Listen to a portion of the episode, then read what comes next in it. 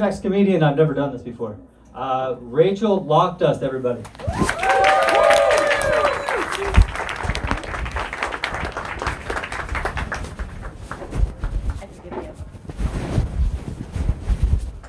Give it up for Jordan Trafford, everyone. Hello, I've never been forgotten before. That was hurtful. Um, I'm kidding, I forgive you. um, so, my name is Rachel Loftus. It's easy to remember because I made it up myself. I um, I don't know if you guys heard, but I just had a concussion. Um, I don't know if you guys heard, but I just had a concussion. I I wrote a joke about it, but I just totally forgot.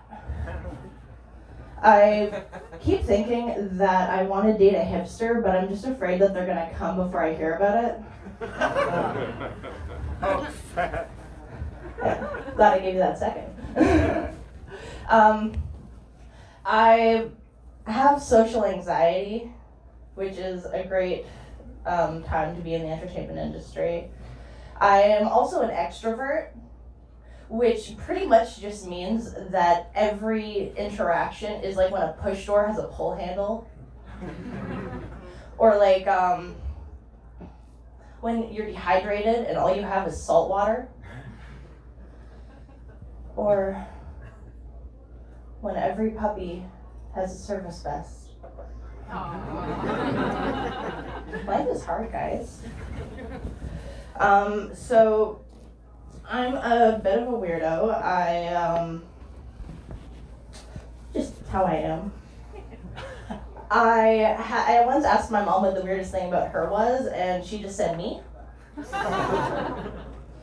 I come from a pretty colorful family that kind of makes me feel like I'm the white sheep of my family, and they don't like colorful people. Ugh. yeah. I said that backwards and I apologize, but that's okay. Trust me, guys, it's funny when I do it right. anyway, um, my my dear father says that there's too many weirdos in the world, that hatred of colorful people thing that I was supposed to tell you. And he will say, "Oh, there's so many weirdos in the world, I, I need to pick out who stays and who goes. And I ask him, like, Dad, where would I go? And he says I can go in the waiting room. I um, I first came to terms with my weirdness in the dawn of puberty when I started making certain changes and I realized I wasn't like the other kids. And I thought at first it was something that I could change, maybe grow out of, with just a phase. S- But I realized I couldn't, so I sat down my Catholic Italian mother and my standard Canadian redneck father, and I said, Mom, Dad, I'm a vegetarian. They're still not over it. And people ask me, Rachel, as a vegetarian, do you make your partners also eat vegetarian? Yeah. I care about my partners eating one creature with a nervous system. My, uh, um, so I suffer from depression as well, and I find a lot of the time I struggle to cry. So I've come up with this little secret where if I just sit down at my computer and I open up my OSAP account, government reminds me why I'm sad. You guys can use it too if you have the same resources available. Any kind of loan works. I recently started having car loans. Uh, so I just. A lot of waterworks. I.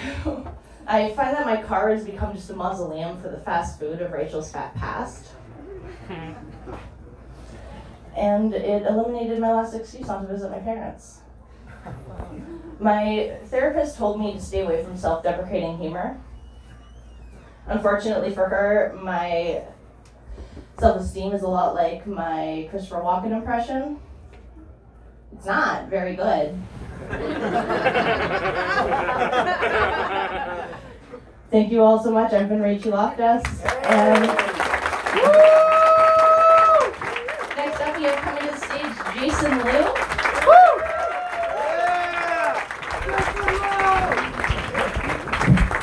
Right. What can I talk about? You know, I still can't get over the election, Justin Trudeau, and what he did. You know? Like, I'm mad at Justin Trudeau, but I'm mad at for different reasons. You know what I mean? Like that guy did brown face, he did black face. Guys, as an Asian, I'm feeling a little left out here.